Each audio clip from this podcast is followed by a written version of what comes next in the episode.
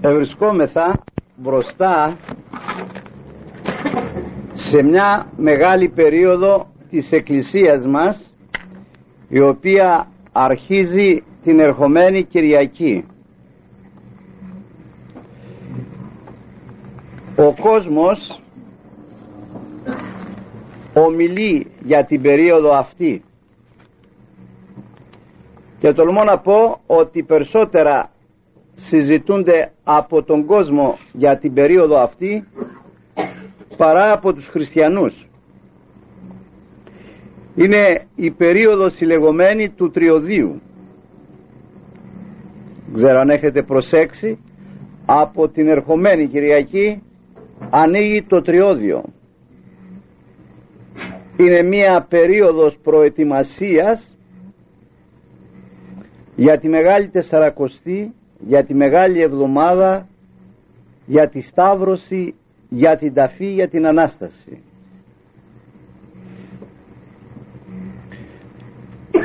Η Εκκλησία έχει σταχυολογήσει περιστατικά απαραίτητα τα οποία πρέπει να ξέρει ο άνθρωπος ο οποίος περνάει από τον κόσμο αυτόν αν ήθελε ο άνθρωπος να προσέξει αν όχι όλο το Ευαγγέλιο και να το ζήσει τουλάχιστον τις 52 περικοπές των 52 Κυριακών του έτους όχι απλώς θα εσώζετο αλλά θα πήγαινε στην ομόνια του παραδείσου.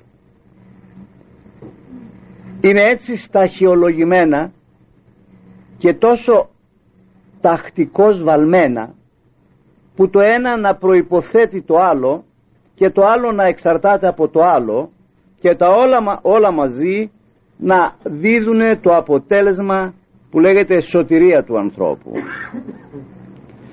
Εμείς είναι αλήθεια ότι απασχολήθημε από το σχολείο ακόμη με αυτά τα σοβαρά γεγονότα αλλά υποτυπωδώς, όχι στα σοβαρά.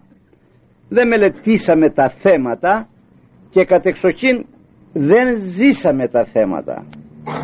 Για το χριστιανισμό όπως ξέρετε δεν είναι θεωρία είναι ζωή. Ο χριστιανισμός δεν είναι εν λόγω είναι εν δυνάμει. Ένας ο οποίος ξέρει θεωρητικά το χριστιανισμό καλύτερα από όλο τον κόσμο είναι ο διάβολος. Γι' αυτό λέγεται και ο πρώτος θεολόγος η διαφορά είναι όχι στη γνώση αλλά στην πράξη. Παρότι γνωρίζει ο σατανάς δεν πράττει. Εκεί διαφέρει. Διαφορετικά δεν πρόκειται να του βγει κανένας από εμάς τις γνώσεις του σατανά τις θεολογικές.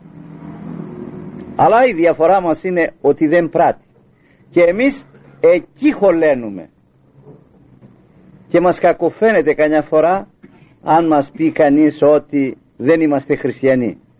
Αμέσως είμαι θα έτοιμοι να φωνάξουν και να πούμε ότι το, έχω μέσα το Χριστό μου. Τον έχεις μέσα το Χριστό αλλά οι πράξεις σου οι απ' έξω δείχνουν ότι δεν έχεις μέσα το Χριστό.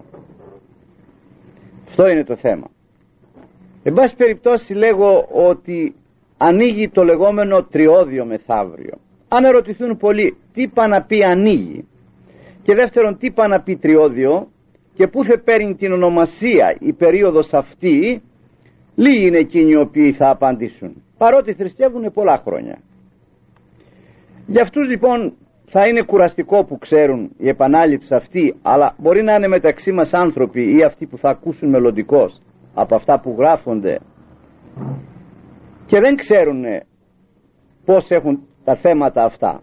Επιτρέψτε μου λοιπόν να πω τι πά να πει ανοίγει το τριώδιο.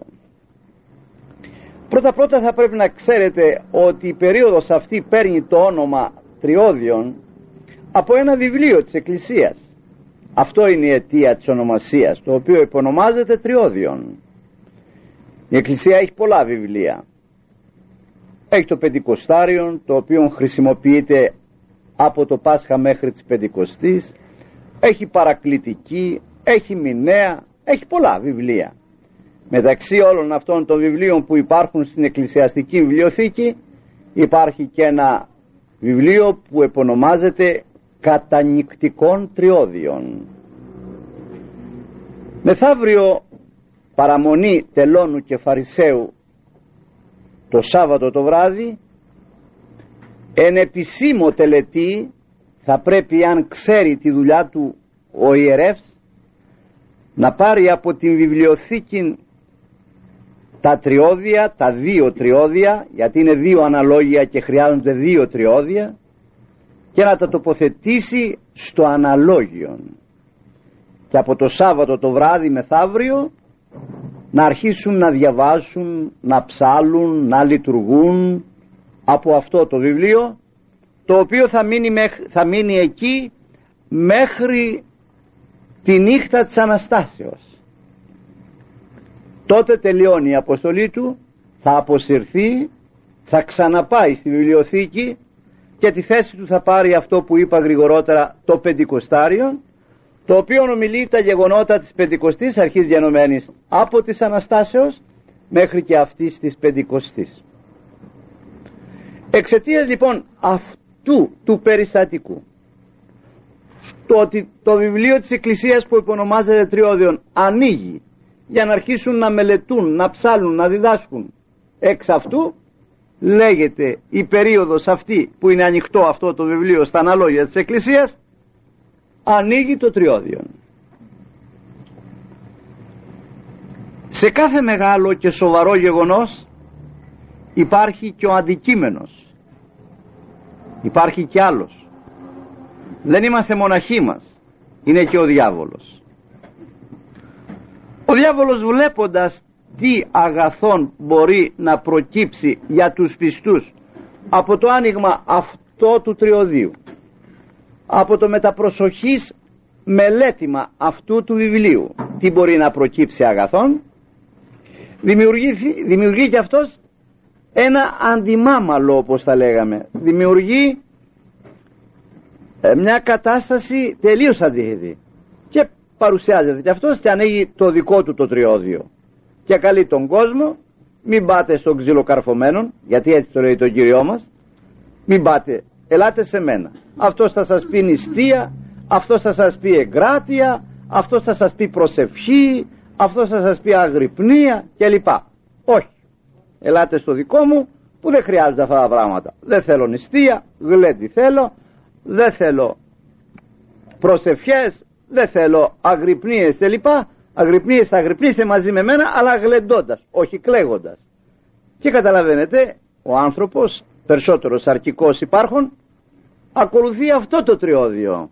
Και ξέρετε τι ετοιμασίες γίνονται για το άνοιγμα του τριωδίου τουαλέτες καινούργιες, σαλόνια ανοίγονται χώροι γίνονται και δεν γίνεται μόνον την πρώτη μέρα που θα ανοίξει το τριώδιο συνεχίζουν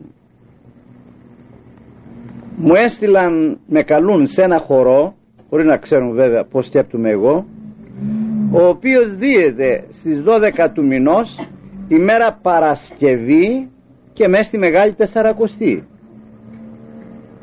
Καταλαβαίνετε τώρα, ε; Γιατί όλοι οι χωρί δίονται τώρα. Από το ένα μέρος καλείται να γίνει προσοχή, προσευχή, νηστεία ο άνθρωπος να επιστρέψει, να τακτοποιηθεί, να μετανοήσει, να εξομολογηθεί για να μπορέσει να παρακολουθήσει τα σεπτά πάθ του Κυρίου και την Αγία του Ανάσταση. Από το άλλο μέρος όμως καλεί τον άνθρωπο να διαφορήσει για όλα αυτά και να ξεφαντώσει. Τον κάνει εξωστρεφή.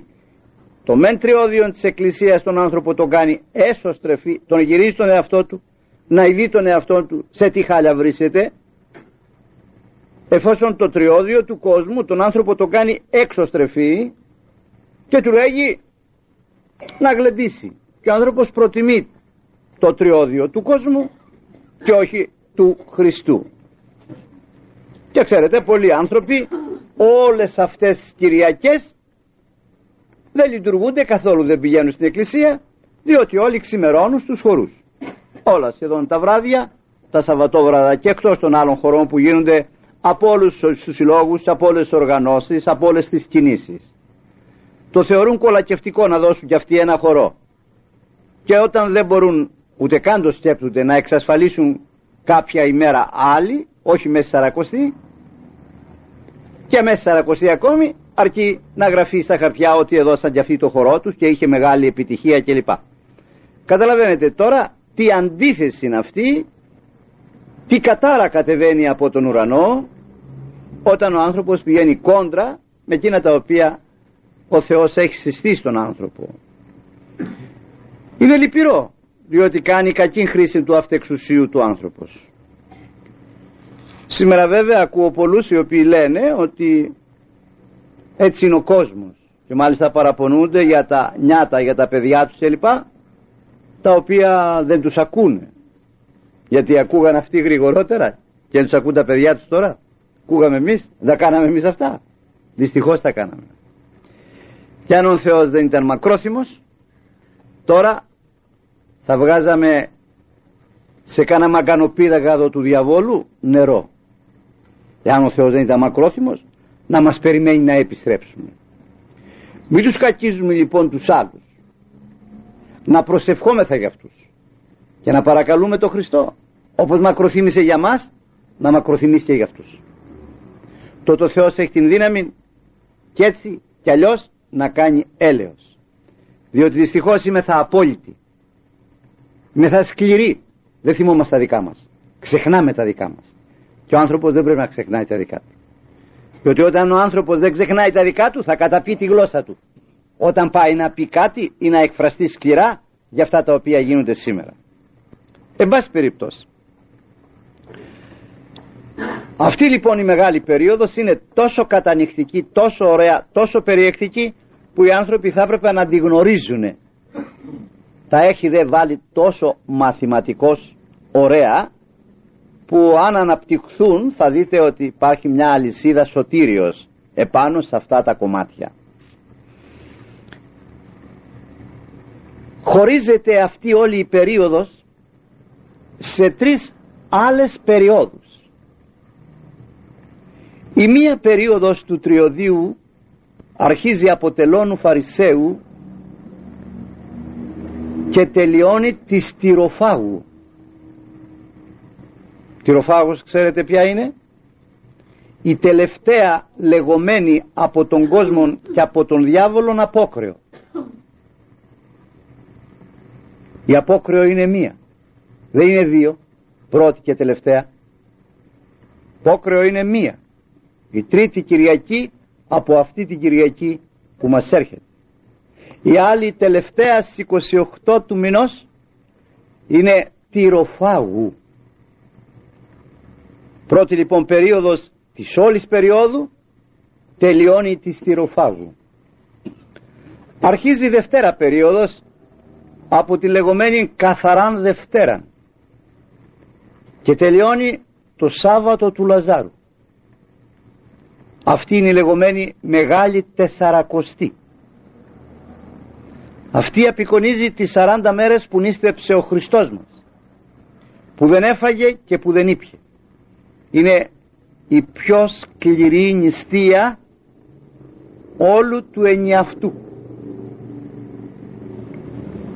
Η νηστεία αυτή για αυτούς που νηστεύουν κανονικά είναι ανεφελαίου πλην Σαββάτου και Κυριακής. Δεν μιλούμε για τους ασθενείς ή για τους έχοντας ανάγκη της τροφής. Διότι η νηστεία είναι παθοκτόνος και ουχή σωματοκτόνος. Δεν έχει σκοπό η νηστεία να γεμίσει τα σανατόρια ή τις νευρολογικές κλινικές να αδειάσει τα διαφθορία έχει σκοπόν η νηστεία και να γκρεμίσει τα παράνομα κρεβάτια. Αυτόν τον σκοπό έχει η νηστεία. Είναι παθοκτόνος. Λέγω λοιπόν είναι η πιο σκληροτέρα νηστεία. Και εντούτοις υπάρχει ακόμη πιο σκληροτέρα που είναι στο τρίτο μέρος αυτής της περίοδου. Μεγάλη εβδομάς η λεγόμενη ή εβδομάς των παθών άλλο κομμάτι αυτό το τρίτο κομμάτι Μεγάλη Τεσσαρακοστή τελειώνει του Λαζάρου. Εκεί είναι 40. Ολόκληρος η περίοδος είναι πεντηκοστή. Είναι 7 εβδομάδες, 7, 7, 49. Έχει δικό της τρόπο νηστείας αυτή η μεγάλη λεγόμενη εβδομάς. Όχι σε ώρες μεγάλη, σε γεγονότα μεγάλη. Γι' αυτό λέγεται και μεγάλη εβδομάς.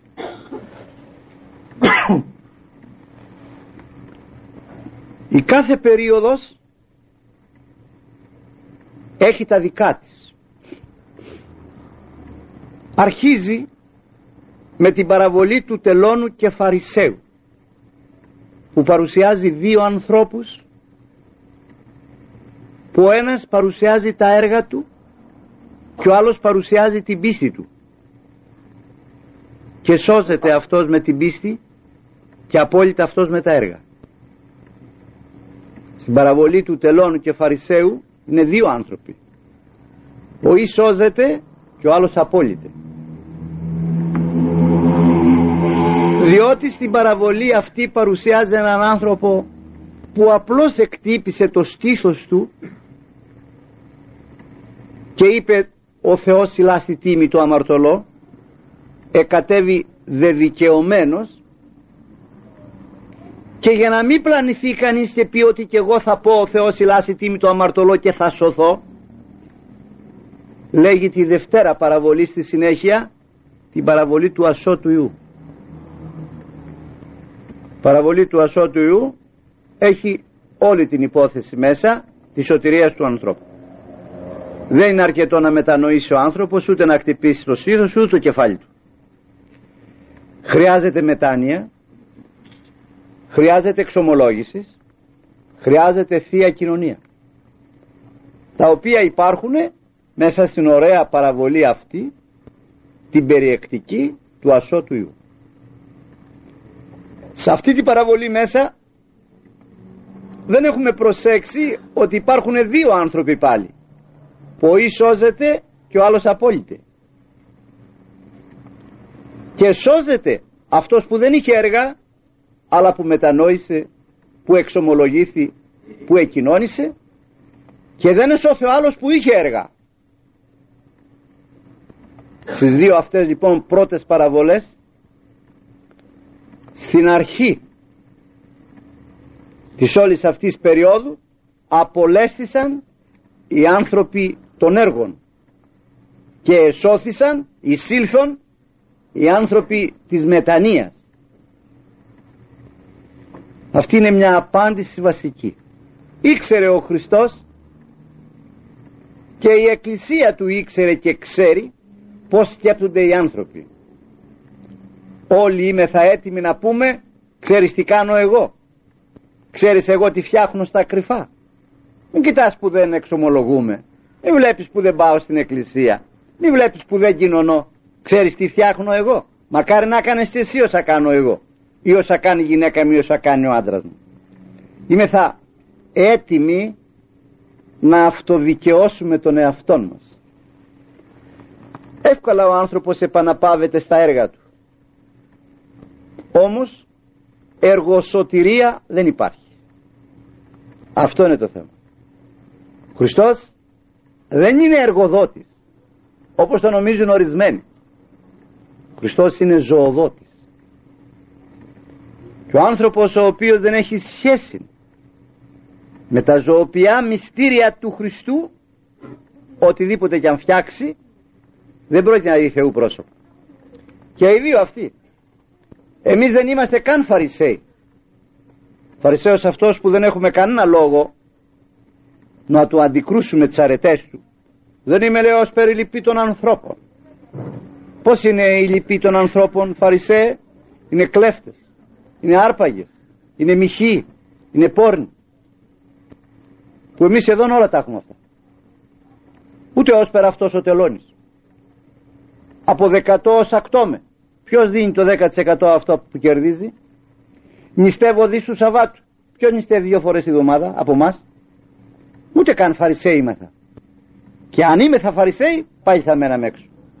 Κάτσε έξω του λέει δεν μου κάνεις. Έρχεται ο μεγάλος ο αδελφός τόσα χρόνια του λέει σε δουλεύω ουδέποτε εντολή σου παρήλθον έξω δεν μου κάνεις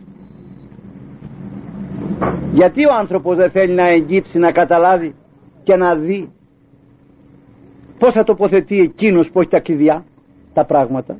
Γιατί επαναπάβεται επί των έργων του.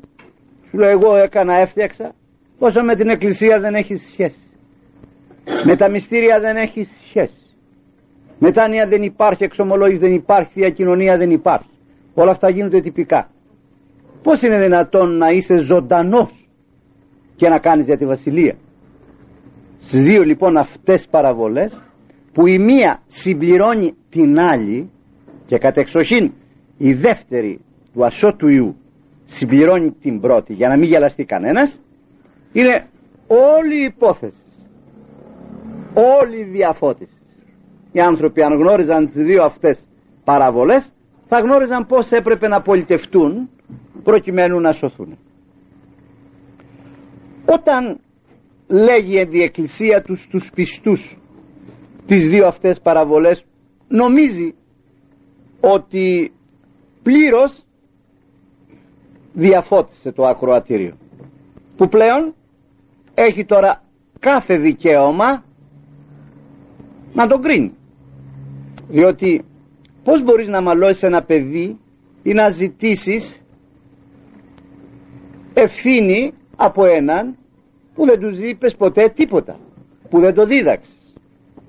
Πως μπορεί να περιμένεις σε παραδείγματι γάλα από ένα πρόβατο το οποίο δεν του έδωσες να φάει;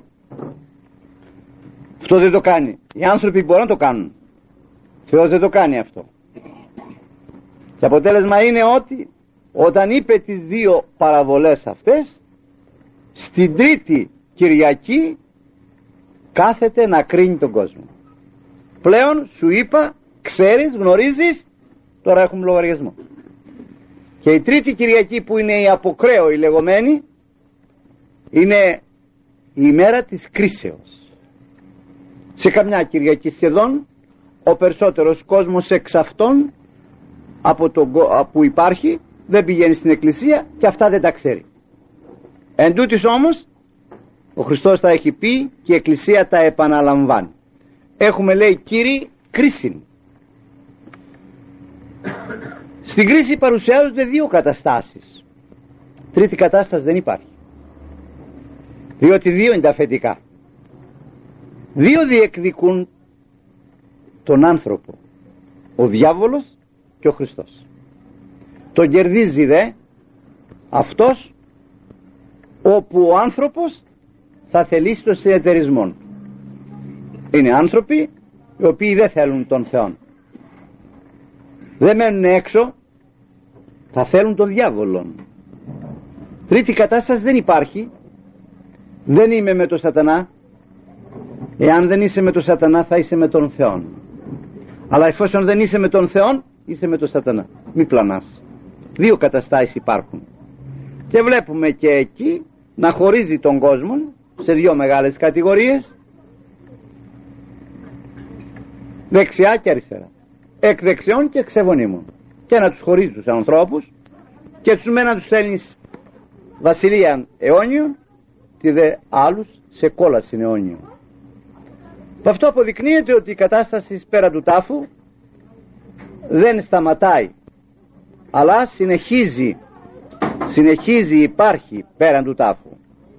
Και υπάρχει ζωή πέραν του τάφου και ο καθένας που επολιτεύει ένθεν του τάφου θα βρει εκείθεν του τάφου. Ό,τι φτιάχνει ο κάθε άνθρωπος αυτό και θα απολαύσει. Όταν κάνει την κρίση έχουμε ταυτόχρονα την ημέρα της αποκρέω που λέμε. Η λέξη απόκρεο όπως ξέρετε είναι σύνθετος. Από το κρέας χέρε κρέας. Αντίο κρέας. Αυτό πάνε να πει αποκρέο συνάντησης ξανά τη νύχτα της Αναστάσεως. Η εβδομάδα η οποία μεσολαβεί μεταξύ της αποκρέω και της άλλης Κυριακής λέγεται από την Εκκλησία εβδομάς της Τυροφάγου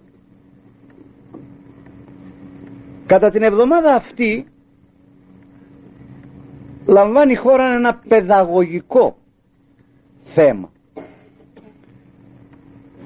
Επιτρέπεται την εβδομάδα αυτή ο πιστός να φάει από όλα πλην κρέατος. Γι' αυτό λέγεται και λευκή νηστεία μπορεί να φάει όλα τα παράγωγα του κρέατος. Βούτυρο, τυρί, γάλα, αυγό. Δεν μπορεί να φάει όμως το πρόβατο που κάνει το βούτυρο, το τυρί, το γάλα, το αυγό. Δεν μπορεί να φάει το κοτόπουλο. Τρώει το αυγό αλλά το κοτόπουλο δεν το δίδει. Πλην βέβαια Τετάρτης και Παρασκευής. Γιατί τώρα γίνεται αυτό ξέρετε; Ακούστε όσοι δεν ξέρετε. Κατά την Κυριακή που λέμε εμείς τελευταία απόχρεο που γίνεται το τελευταίο εξόρμισμα το τελευταίο ξεφάντωμα ξέρετε τι αναμιμνήσεται η Εκκλησία τι λένε τα κειμενά της την ημέρα εκείνη την έξωση του Αδάμ και της Εύας εκ του Παραδείσου.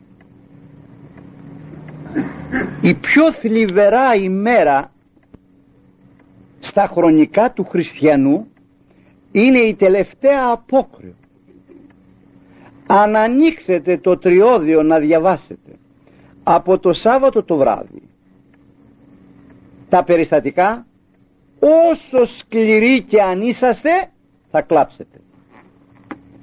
Και εντούτοις όλα αυτά μένουν και καλυμμένα. Άνθρωποι πολλά χρόνια επάνω στο αναλόγιο δεν ξέρουν τι είναι η μέρα εκείνη και τι διδάσκει η μέρα εκείνη. Προετών ευρέθηκα αυτή την ημέρα της θηροφάγου στο Βόλο. Ομιλούσα εκεί. Και μίλησα την ώρα του κοινωνικού για το θέμα της ημέρας. Εκεί στο Βόλος στη, στη Μητρόπολη στον Άγιο Νικόλαο ήταν ψάλτης δεξιός ο κύριος Χατζημάρκος. Θα τον έχετε ακούσει. Μεγάλη προσωπικότης. Χατζημάρκος. Και όταν τελείωσε η εκκλησία ήρθε μέσα στο ιερό και μαγκάλιασε και με φίλης 30 χρόνια μου λέει τα ψάλω δεν ήξερα τίποτα από αυτά που είπε σήμερα. Τα ψάλει αλλά τι λένε και τι σκοπόν έχουν και τι διδάσκουν; Τίποτα. Το ομολόγησε ο Μανώλης. Ναι. Τίποτα μου λέει. 30 χρόνια ψάλω μου λέει. Πρέπει να πάω να πέσω στο γυαλό. Αυτό σας λέγω. Δεν ξέρει ο κόσμος. Είναι η πιο θλιβερά ημέρα. Γιατί γιατί εξώστη ο Αδάμ και η Εύα εκ του παραδείσου; Τι έκαμε; Τι ήταν η αμαρτία που έκανε; Παρεύει νηστεία ποια ήταν η εντολή; Είδαν ημέραν φάγεστε από του ξύλου θανάτου αποθανίστε αυτή ήταν η εντολή δεν ήτανε; Ήταν θέμα λοιπόν νηστεία. Όταν τοποθέτησε ο Θεός τον άνθρωπο εν το παραδείσο του είπε όλος ο κήπος αυτός γιατί παράδεισος πάει να πει κήπος όλος ο κήπος αυτός όλα τα δέντρα δικά σου πλην ενός. Έχει χίλια δέντρα μέσα. Από τα 999 μπορεί να τρώσει αυτό το ένα δεν το πειράξεις. Και μάλιστα επιπινεί θανάτου. Και ο άνθρωπος δεν θέλησε αυτό το ένα να τον ιστέψει. Δεν ήταν βαριά η εντολή δεν του είπε 999 όχι και ένα ναι. Του είπε 999 ναι και ένα όχι. Και εν τούτης, ο άνθρωπος αυτός γι' αυτό το ένα εξώσει του παραδείσου. Γι' αυτό ακριβώς μας βάζει στην Κυριακή της Θηροφάγου και λέει όλα δικά σας το κρέας όχι μας βάζει το τεστ το ίδιο εκείνο που έκανε στους πρωτοπλάστους. Όλα δικά σας πλην του κρέατος. Έτσι είπε και τότε. Όλα δικά σας πλην του δέντρου της γνώσεως του πονηρού και του κακού. Ακριβώς το ίδιο. Και αυτός διότι δεν επρόσεξε το ένα εξώστη και θα τα ακούσετε μεθαύριο την Κυριακή μας λέγει προσέξτε λοιπόν εσείς διότι αυτού η αμαρτία αυτού η απροσεξία για κοίταξε πέντε εβδομάδες μέσα βαθιά ψηλά ξέρεις θα ειδείς. Θα ειδείς Μεγάλη Παρασκευή και θα βρεις έναν κρεμασμένον. Αυτόν τον κρέμασε η κοιλιά αυτού προσέξτε μην κάνετε το ίδιο. Εκεί που αυτός δεν επρόσεξε και εκ της κοιλίας του και το Θεό το σταύρωσε και αυτός έμεινε έξω προσέξτε μην ξαναπάτε εσείς. Αυτό βάζει εκεί. Αλλά εμείς. Τα ισοπεδώνουμε όλα σαν να μην συμβαίνει τίποτα σαν να μην έχουν κανένα λόγο αυτά τα οποία έχουν τοποθετηθεί. Τώρα βέβαια υπάρχουν και άνθρωποι και μέσα στην εκκλησία ακόμη οι οποίοι δεν τα ξέρουν και σου λέει αυτά δεν είναι τίποτα και εμείς σε φάγαμε στο σπίτι που σε σου λέει ότι και εμείς σε φάγαμε στο σπίτι. Όταν σου λέει ότι και εμείς σε φάγαμε στο σπίτι σου λέει δεν είναι τίποτα αυτά και εν είναι βαλμένα για ειδικών λόγων έπειτα ξεκινάει και μπαίνει μέσα στις πέντε Κυριακές των Ιστιών η περίοδος πρώτη λέγεται καθαρά εβδομάς καθαρά Δευτέρα, καθαρά Τρίτη κλπ. Αρχίζει ως επιτοπλίστων με ένα τριήμερον νηστείας. Θέλω να ξέρετε η μεγάλη αυτή περίοδος της Μεγάλης Τεσσαρακοστής μαζί με τη Μεγάλη Εβδομάδα έχει δύο τριήμερα. Το ένα είναι που μπαίνουμε και το άλλο που βγαίνουμε. Μεγάλη Παρασκευή, Μεγάλο Σάββατο μέχρι τη νύχτα της Αναστάσεως έχει νηστεία, τελεία, ασυτεία. Και μάλιστα λέγει ο κανόν ότι εάν κάποιος δεν μπορεί να νηστέψει και τις δυο μέρες Μεγάλη Παρασκευή και Μεγάλο Σάββατο να φάει λέει τη Μεγάλη Παρασκευή και να νηστέψει το Μεγάλο Σάββατο. Και το Μεγάλο Σάββατο είναι ανώτερο από τη Μεγάλη Παρασκευή. Γι' αυτό και υπάρχει και το αξίωμα. Όλα τα Σάββατα καταλύονται πλην του Μεγάλου Σαββάτου. Αυτά να τα ακούνε μερικοί κυλιόδουλοι οι οποίοι λένε έγινε λέει η πρώτη Ανάσταση. Μπορούμε να φάμε και κανένα αυγό και κανένα κουλούρι και λοιπά όχι. Έχεις λάθος. Όπως να μάθουν και μερικοί άλλοι δεν ξέρουν ότι η Μεγάλη Πέμπτη δεν καταλύει η λάδι. Κοινωνήσαμε λέει θα καταλύει όχι. Όποιος καταλύσει τη Μεγάλη Πέμπτη λάδι ατιμάζει ολόκληρον την Μεγάλη Τεσσαρακοστή. Εάν έχει νηστέψει χωρίς λάδι όλη τη Μεγάλη Τεσσαρακοστή χάνει ολόκληρο το μισθό του όποιος καταλύσει τη Μεγάλη Πέμπτη λάδι είναι κανόν ειδικό της έξι Οικουμενικής Συνόδου. Το τι φτιάνουμε εμείς με την κοιλιά μας άλλο το ένα άλλο το άλλο. Ποια είναι η πραγματικότητα. Για αυτά που ομιλώ εγώ τα αποδεικνύω. Για αυτά που θα μας πούν αυτοί δεν έχουν να αποδείξουν τίποτα. Τώρα τι μας ανέχεται ο Θεός; Μας ανέχεται. Αλλά μέχρι πότε; Μέχρι πότε; Άγνοια νόμου δεν εννοείται εδώ ούτε το κράτος δεν δέχεται άγνοια νόμου. Δεν ήξερα κύριε πρόεδρε. Κάτσε κάτω για να ξέρεις. Στον κόσμο άγνοια νόμου πως μάλλον στο Θεό δεν χωράει άγνοια νόμου. Εν πάση περιπτώσει να σας σκιαγραφίσω και το υπόλοιπο μέρος ώστε να υπάρχει σε μια ομιλία μέσα ο σκελετός. Όχι το γέμισμα το γέμισμα έχει δουλειά πολύ αλλά ο σκελετός αυτής της περίοδου στην πρώτη επαναλαμβάνω εβδομάδα καλείται ο πιστός ο δυνάμενος και ο έχουν την υγεία την ανάλογον να κάνει το τριήμερό του και την Τετάρτη που θα γίνει η πρώτη προγιασμένη να πάει στην εκκλησία να κοινωνήσει και να γυρίσει ξανά στην νηστεία του. Η πρώτη Κυριακή είναι αφιερωμένη στην Ορθοδοξία και λέγεται Κυριακή της Ορθοδοξίας. Για να σωθεί ο άνθρωπος χρειάζονται δύο τεινά ορθή πίστης και ορθή πράξης. πιστεύουν οι άνθρωποι αλλά σε τι πιστεύουν κάποτε ο Χριστός μας ερώτησε τους μαθητάς του το διαβάζουμε αυτό στο 16ο κεφάλαιο του Ματθαίου Σεις που γυρίζετε έξω στην αγορά για πείτε μου για ποιον με έχουν οι άνθρωποι; Τι να με λέγουν οι άνθρωποι είναι ο Υιός του ανθρώπου είπαν λοιπόν τη γνώμη τους πως ακούγαν έξω. Λέει άλλοι λένε ότι είσαι ο προφήτης Ηλίας. Άλλοι έχουν για τον προφήτη Ερεμία. Άλλοι έχουν για τον τίμιο πρόδρομο. Άλλοι έχουν για έναν των προφητών καλά. Αυτά τα λέγει ο κόσμος. Σεις που είστε πιο κοντά τι να με λέγετε είναι για ποιον με έχετε ότι είμαι.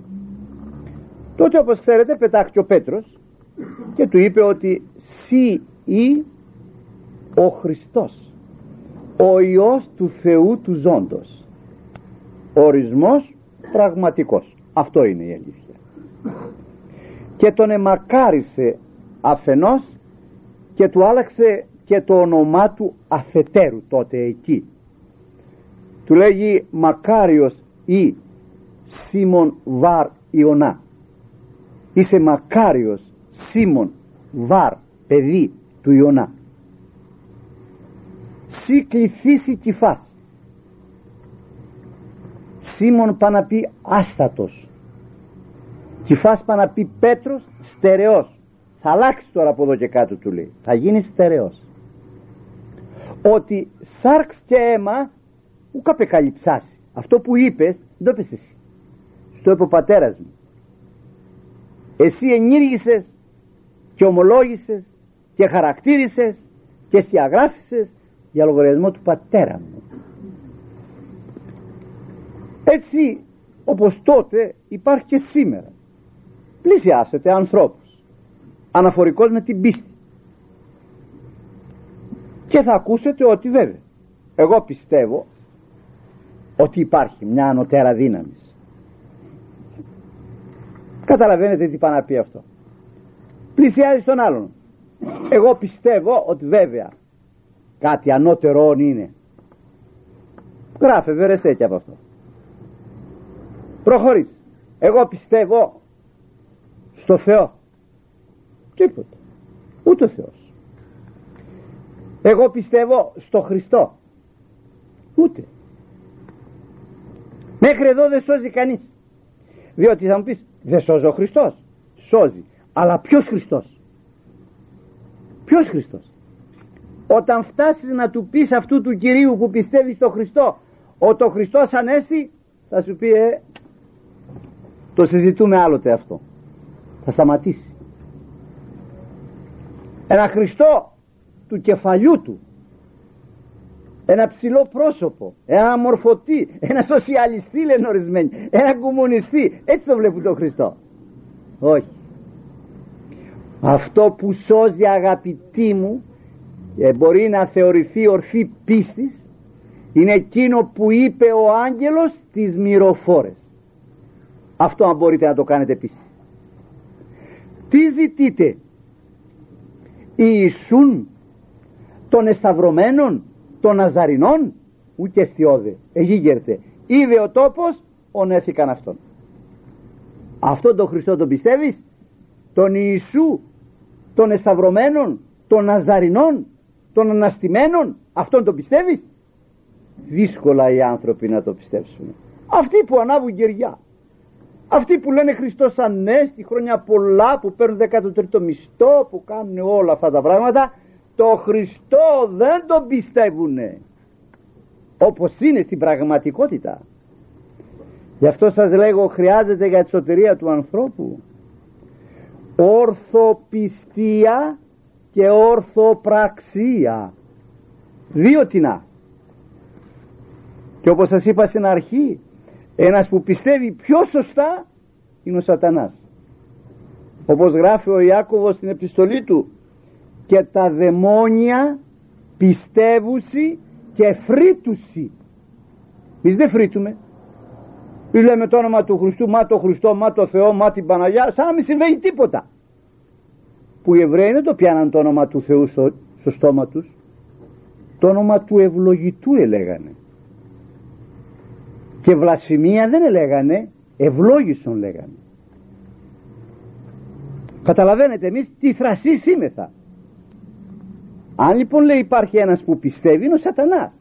Τα δαιμόνια πιστεύουν και φρύτουσι γράφει στην καθολική του επιστολή ο Ιάκωβος. Εμείς δεν φρύτουμε ε. μέρα λοιπόν η πρώτη για να μπορέσεις λέει άνθρωπε να προχωρήσεις να φτάσεις στη Μεγάλη Εβδομάδα να παρακολουθείς αυτό που ανέβει στο Σταυρό πρέπει να πιστεύει σωστά. Αυτό είναι λέγεται Κυριακή της Ορθοδοξίας. Και έχει μάλιστα και μια συσχέτιση με την αναστήλωση των Αγίων εικόνων. Γιατί είχε γίνει ένας πόλεμος και είχαν κατεβεί εικόνες από την Εκκλησία. Έπειτα πηγαίνει στη Δευτέρα Κυριακή. Στη Δευτέρα Κυριακή ανασύρει ένα μεγάλο πρόσωπο του 14ου αιώνα είναι ο Άγιος Γρηγόριος ο Παλαμάς. Έλληνες αυτοί δικοί μας. Δεν τους ξέρουμε. Και καν διαβάσαμε ούτε ανοίξαμε ποτέ. Τους αγώνας που έχει κάνει υπέρ της οδοξίας ο Άγιος Γρηγόριος ο Παλαμάς έπρεπε όπως έχουμε τον Χριστό και την Παναγία στο σπίτι να έχουμε και τον Άγιο Γρηγόριο.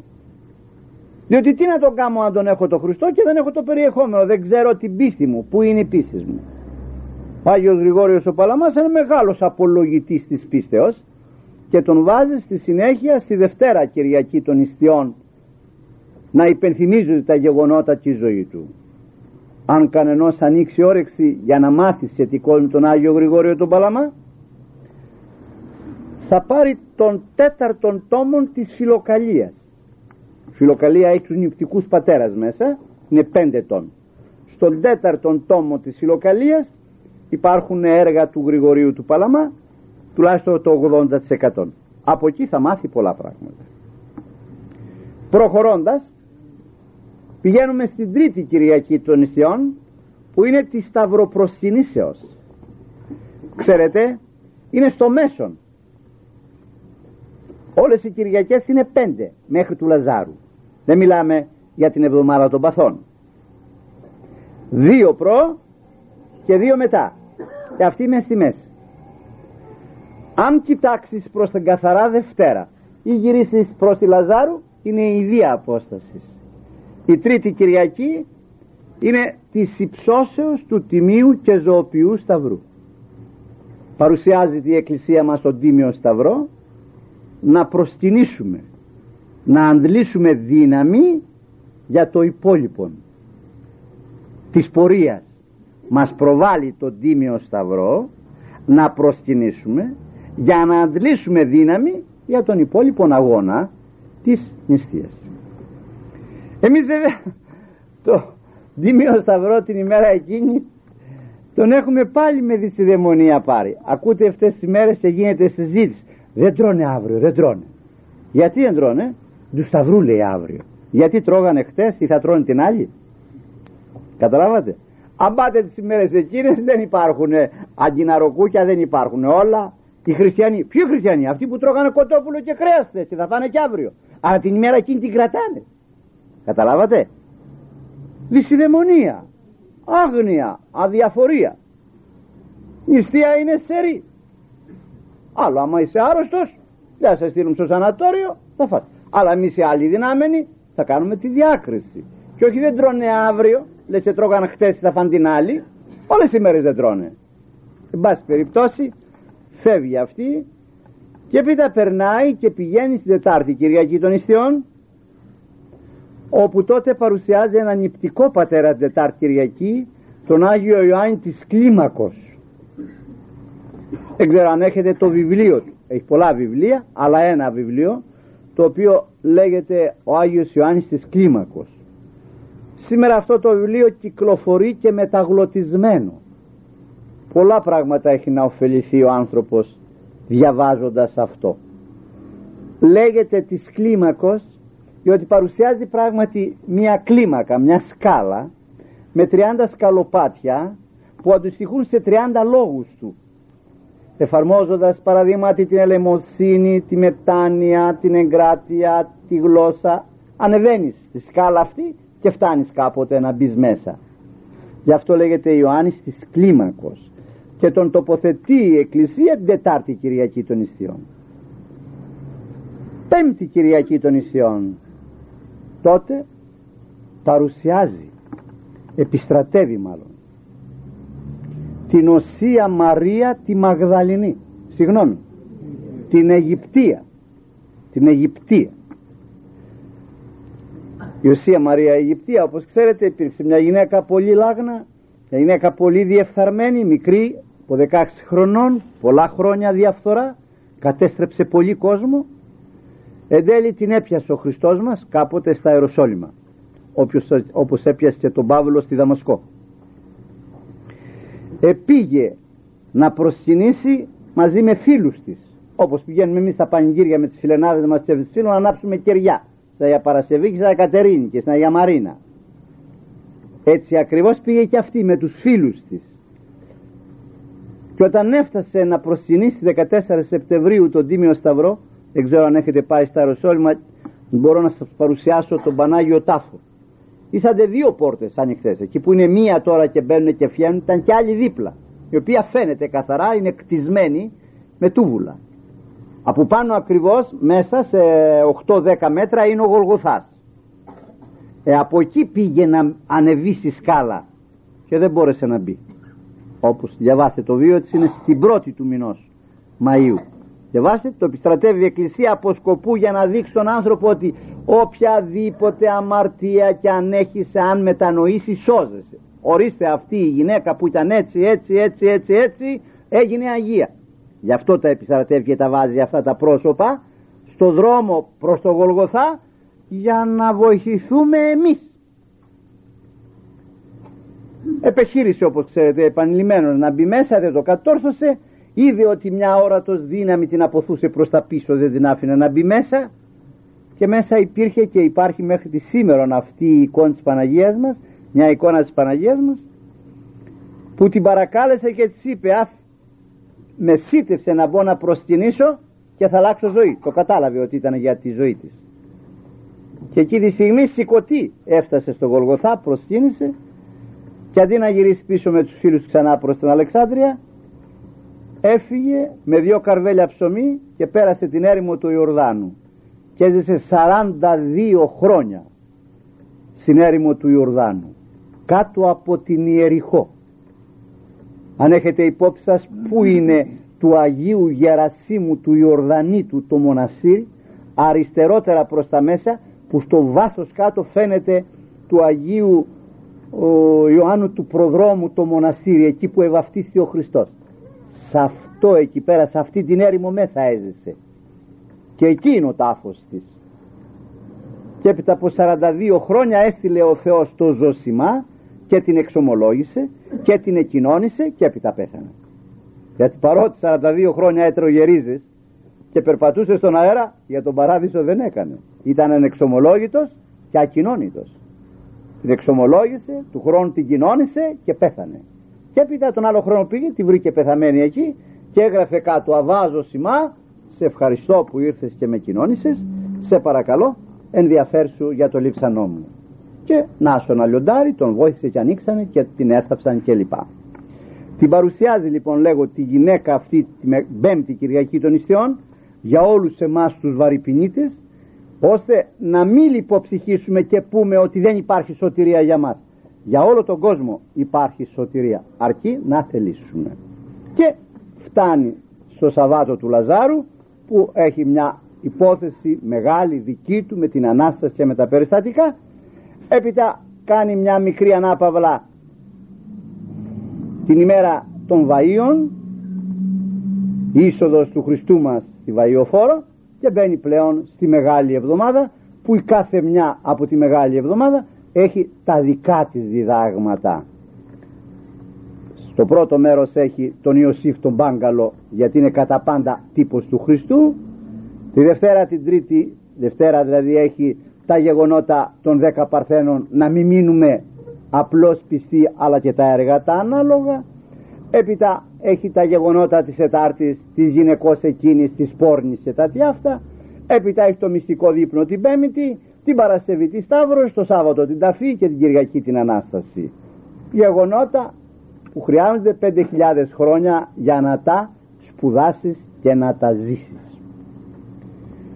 Εκτός αυτών που είπα μέχρι τώρα, μέσα στην Τεσσαρακοστή υπάρχει και ο Ευαγγελισμός. Ένα μεγάλο γεγονός και αφετηρία. Διότι ο Ευαγγελισμός είναι η αφετηρία όλων των άλλων εορτών. Ποιος εγεννήθη αυτός που συνελήφθη. Ποιος περιετάμει αυτός που εγεννήθη και αυτός που συνελήφθη. Ποιος ευαυτίστη αυτός που έτσι. Ποιος εσταυρώθη αυτός. Αφετηρία είναι ο Ευαγγελισμός. Ευαγγέλια. Εφ αγγελία. Ποια είναι η Ευαγγελία; Ο το Υιός του Θεού, Υιός της Παρθένου γίνεται. Αυτό είναι. Και ακόμη είναι το κεφάλαιο το οποίο είχε καταθέσει στην τραπεζά του ο Θεός για τη σωτηρία του ανθρώπου. Σήμερον της σωτηρίας ημών το κεφάλαιο και του απεώνος μυστηρίου η φανέρωσης. Ο Υιός του Θεού Υιός της Παρθένου γίνεται κλπ. Εκτός επίσης αυτού του γεγονότος που πρέπει να αποτελέσει ένα ξεχωριστό μάθημα είναι και οι λεγόμενες προηγιασμένες ακολουθίες. Ακολουθίες οι οποίες από το όνομά τους δείχνουν ότι δεν είναι λειτουργίες αλλά είναι ακολουθίες. Εμείς λέμε, λέμε λειτουργίες όμως. Προηγιασμένοι σύνθετος οι λέξεις. Προηγιασμένοι κατά τις ακολουθίες αυτές δεν γίνεται μετουσίωσης δεν γίνεται αγιασμός. Έχει γίνει ο αγιασμός από γρηγορότερα και το φυλάτουν στην εκκλησία και το σερβίρουν. Τετάρτη και Παρασκευή. Διότι Θεία Λειτουργία κατά τη Μεγάλη Τεσσαρακοστή δεν γίνεται εκτός Σαββάτου και Κυριακής. Διότι είναι πένθυμος η περίοδος. Και η λειτουργία είναι χαρμόσυνο γεγονός. Γι' αυτό ακριβώς δεν κάνει λειτουργία η μόνο Σάββατο και Κυριακή. Αλλά διότι προσέχτε και κρατήστε αυτό που θα σας πω. Αλλά διότι μόνον δυο φορές τη βδομάδα δεν είναι αρκετό να κοινωνεί ο πιστός αν θέλει να αγωνιστεί και να σωθεί η Εκκλησία του κρατάει από την Κυριακή και του το παρουσιάζει και την Τετάρτη και την Παρασκευή ώστε να γίνουν τέσσερες φορές τη βδομάδα οι θείες κοινωνίες για να μπορέσει να τα βγάλει πέρα. Και εδώ υπάρχουν άνθρωποι που δεν έχουν κοινωνήσει τέσσερες φορές τη ζωή τους ολόκληρη. Ο άνθρωπος ο πιστός από την πρώτη προηγιασμένη την Τετάρτη της καθαράς εβδομάδος καλείται μέχρι των Βαΐων. Να κοινωνήσει 36 νομίζω φορές.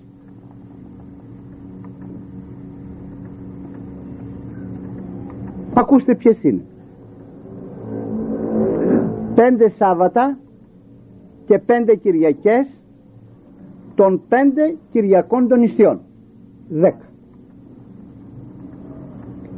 πέντε Τετάρτες και πέντε Παρασκευές των πέντε εβδομάδων των νησιών και δέκα οίκους. Του Ευαγγελισμού 21 του Λαζάρου 22 των Βαΐων 23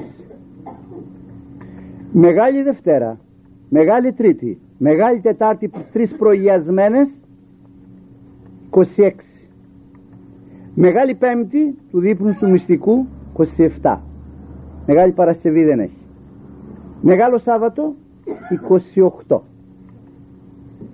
Πάσχα 29 έξι μέρες η διακαινήσιμος 35 και μία των Βαΐων 36 αυτοί είναι οι χριστιανοί. Αν κάνουν τη ζωή την ανάλογο, την ταπεινή να προσέρχονται να κοινωνούν. Εάν αυτό δεν γίνεται μένουμε πίσω. Δεν κάνουμε την ανάλογο μετάγγιση αίματος μέσα μας για να γίνουμε από κοινή καινή από χωματένη πνευματική από πρόσερη αιώνιοι. Από απλή πριγκυπόπουλα από άνθρωποι βασιλόπουλα για τη βασιλεία των ουρανών.